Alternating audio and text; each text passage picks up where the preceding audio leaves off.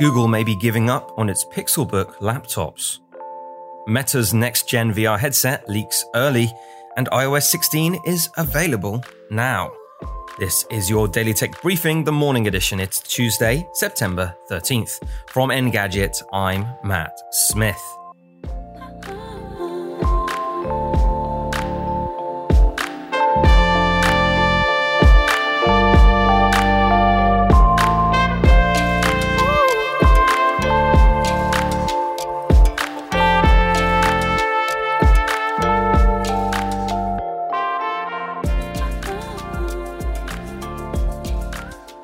Meta's Quest Pro headset is due to arrive next month, but there are always leaks to spoil the party. In a video from Ramiro Cardenas, you can see a black headset with three cameras that resembles the minimal glimpses we've seen so far of the Project Cambria headset.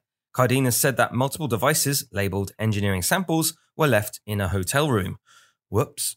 We also got a closer look at a pair of new controllers with a new design that replaces the previous looped controllers.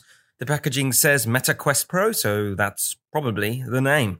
The hype may have died down, but, but VR tech has continued to advance. Expect better movement tracking, higher quality displays, and more. Virtual reality should pick up another boost over the next 12 months. Alongside Meta's new headset, Sony's PSVR 2 is due to arrive next year.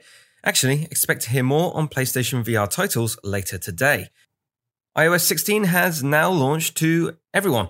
The theme of the new update is personalization. Apple has redesigned the iPhone's lock screen, and you can now tweak the typeface and even the accent color of the on screen clock and date to more closely match your wallpaper or just your aesthetic. You can even create multiple lock screens and tie them to specific focus modes. Oh, and you can now make stickers from photos.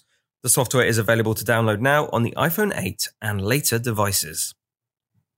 According to an internal memo reported by The Verge, Google is killing its Pixelbook laptop development.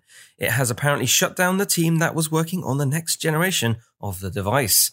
The move means Google may well officially be done making laptops. That's after nearly a decade of laptop experimentation. In 2013, the company introduced the Chromebook Pixel. It was its first ever Google made hardware to get the Pixel branding.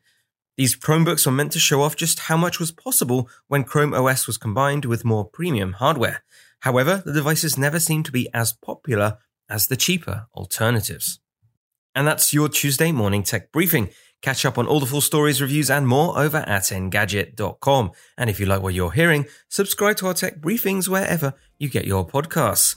Please leave us a review and send us your feedback to tma at engadget.com. Thanks for listening, and we'll see you tomorrow.